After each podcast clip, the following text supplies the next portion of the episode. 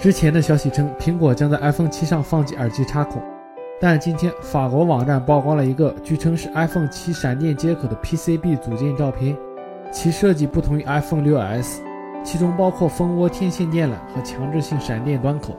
但该设计显示，在最左侧有一个独立的白色耳机插孔，这也预示了苹果下一代 iPhone 不会采用一种闪电解决方案。事实上，苹果也有可能在 iPhone 7 Plus 上采用基于闪电接口的音频解决方案，这可能意味着泄露的图片是真实的，但不一定适用于整个 iPhone 7系列的产品线。微软向开发者发出了首批 AR 增强现实 HoloLens 设备。外媒通过 ID64 工具显示了其硬件的配置，采用了英特尔 Z8100 处理器，配备了一颗特殊定制的 HPU 单元，专门处理增强现实相关的图形计算。三十二位的 Windows 十操作系统，两 GB RAM 和六十四 GB 存储空间，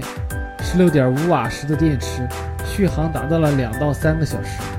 这大杀器配置有点寒酸，若是可以做升级，还是蛮不错的。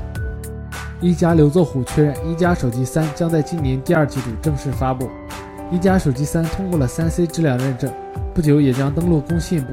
从三 C 认证的信息来看，一加手机三将会配备一个五伏四安的充电器，而五伏四安则是标准的 OPPO Voice 低压闪充适配器的标准。由此可见，OPPO Voice 闪充将首次出现在 OPPO 之外的品牌中。从安兔兔曝光的信息来看。一加三配备了 1080P 显示屏，采用 2.15G 赫兹的骁龙820处理器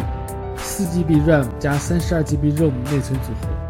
，800万像素前置摄像头和1600万像素主摄像头，搭载安卓6.0的轻 OS。小米即将举办夏季新品发布会，正式发布最大屏的手机小米 Max。此次请来了开心麻花团队，拍摄了一组预热搞笑视频。根据此前的消息，小米 Max 将采用6.44英寸 1080P 屏幕，搭载骁龙650处理器，内置4500毫安时电池，支持双卡全网通，采用背部指纹识别，价格为1299元。华为召开发布会，正式发布了 G9 青春版，该机采用了5.2英寸 1080P 显示屏，搭载70650处理器，3GB 内存和16 32GB 机身存储空间。八百万像素前置摄像头和一千三百万像素后置摄像头，共有蓝白金等四种配色，电池容量为三千毫安时。